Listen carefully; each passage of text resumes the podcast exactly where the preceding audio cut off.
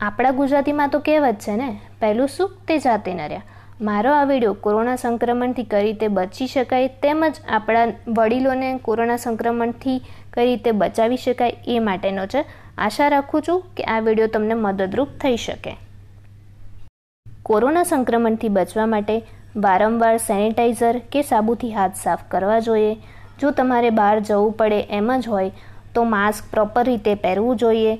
તમારા હાથ પગ મોઢું બરાબર ઢંકાયેલું હોવું જોઈએ. રોગપ્રતિકારક શક્તિ વધારવા માટે શું કરવું જોઈએ? રોજ નવશેકું પાણી પીવું જોઈએ. રોજ સવારે એક ચમચી ચમનપ્રાશ ખાવું જોઈએ. રોજ દિવસમાં એક કે બે વાર હળદરવાળા નવશેકા દૂધનું સેવન કરવું જોઈએ. તેમજ રોજ ઓછામાં ઓછી ત્રીસ મિનિટ યોગ કે પ્રાણાયામ કે કસરત કરવી જોઈએ. જો તમે એ ના કરી શકતા હો તો ઓછામાં ઓછું રોજ ઘરમાં ને ઘરમાં પંદરથી વીસ મિનિટ ચાલવું જોઈએ. એ સિવાય સવારે અને સાંજે બંને નસકોરામાં તલનું તેલ અથવા નારિયેળ તેલ અથવા ઘી લગાવો.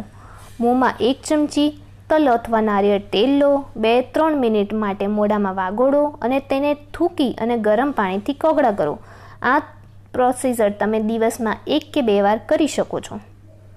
સૂકી ઉધરસ થઈ હોય કે ગળામાં દુખાવો હોય તો ફુદીનાના પાન કે અજમો લઈ દિવસમાં એકથી બે વાર નાશ લેવા જોઈએ અથવા લવિંગ પાવડરને ખાંડ અથવા મધ સાથે મિક્સ કરી ખાંસી અથવા ગળામાં બળતરા થતી હોય તો દિવસમાં બે ત્રણ વખત લઈ શકાય છે. આ પગલાં સામાન્ય રીતે ઉધરસ અને ગળાના દુખાવાની સારવાર કરે છે. જો આ લક્ષણો ચાલુ રહે તો ડૉક્ટરની સલાહ લેવી ખૂબ જ જરૂરી બને છે. કોઈપણ વ્યક્તિ સાથે વાત કરતી વખતે ઓછામાં ઓછું બે મીટરનું અંતર રાખવું ખૂબ જ જરૂરી થઈ ગયું છે. કોરોનાથી બચવા માટે આટલું જરૂર કરો. ઘરે રહો, ભેગા થવાનું ટાળો, મળવું જરૂરી હોય તો બે મીટરનું અંતર ખાસ જાળવીને રાખો.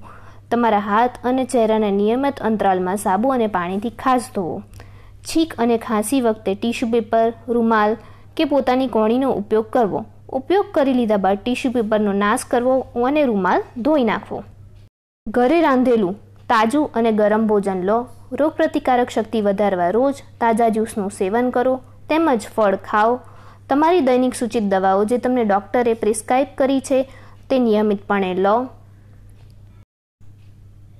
તમારા કુટુંબના સભ્યો સાથે વાત કરો. જે તમારી જોડે ના રહેતા હોય, એમની જોડે વીડિયો કોલ કે કોલ દ્વારા સંપર્કમાં રહો. જરૂર પડે ત્યારે પડોશી તેમજ નજીકના સંબંધીઓની મદદ લો. ખૂબ જ જરૂરી ના હોય એવી સર્જરીઝ જેવી કે મોતિયા તેમજની રિપ્લેસમેન્ટ હાલ પૂરતી મુલતવી રાખો. વારંવાર ઉપયોગમાં લેવામાં આવતી વસ્તુઓને નિયમિતપણે સાફ કરવાની રાખો.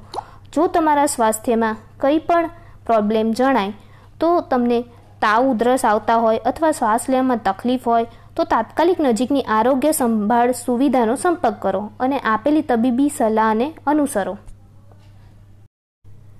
તમારા ચહેરાને કવર કર્યા વિના ઉધરસ કે છીક ના ખાઓ.